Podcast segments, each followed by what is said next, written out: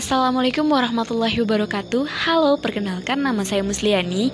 Saya dari kelas EKI 7B dengan NIM 0501 182181 Pada kesempatan kali ini saya akan mereview sebuah pembahasan Yaitu definisi dan ruang lingkup sosiologi ekonomi Pada mata kuliah sosiologi ekonomi Yang diampu oleh Bapak Ahmed Fernanda Deski MSI Pembahasan yang pertama pada materi ini yaitu mengenai pengertian sosiologi ekonomi menurut beberapa para ahli.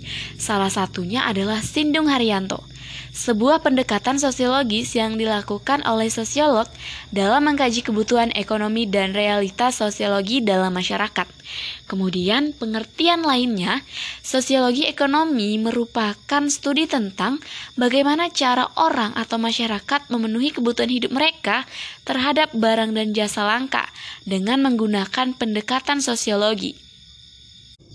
Pembahasan selanjutnya pada materi ini adalah prinsip ekologi berlaku untuk setiap kegiatan ekonomi, yaitu yang pertama, struktur ekonomi dan organisasi sosial ekonomi bervariasi sesuai dengan kondisi alam setempat.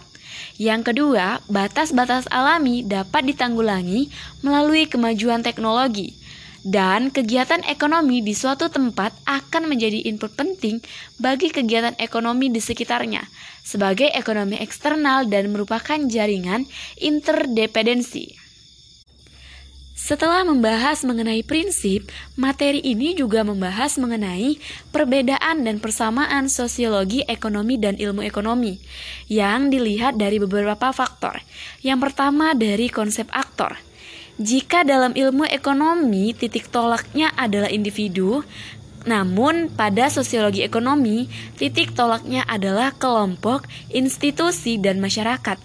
Jika dilihat dari faktor mikroekonominya, pendekatan individualistik ini bersumber dari utilitarisme, awal Inggris dan ekonomi politik.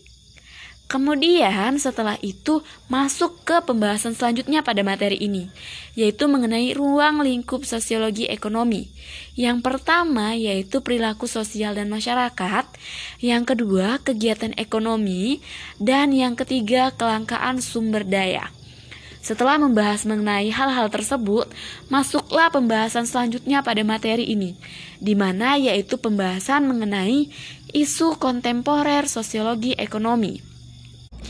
Pada pembahasan sosiologi ekonomi, terdapat banyak sekali isu. Yang pertama yaitu adanya sistem pembagian kerja dalam suatu perusahaan yang di mana hal tersebut mempermudah dalam pengelolaan kewajiban serta tanggung jawab. Yang kedua, pekerja menggantungkan hidupnya pada pemilik modal. Yang ketiga, banyaknya pekerja seks komersial di beberapa kota besar. Yang keempat, ditimbulkannya dari adanya kenaikan harga bahan pokok.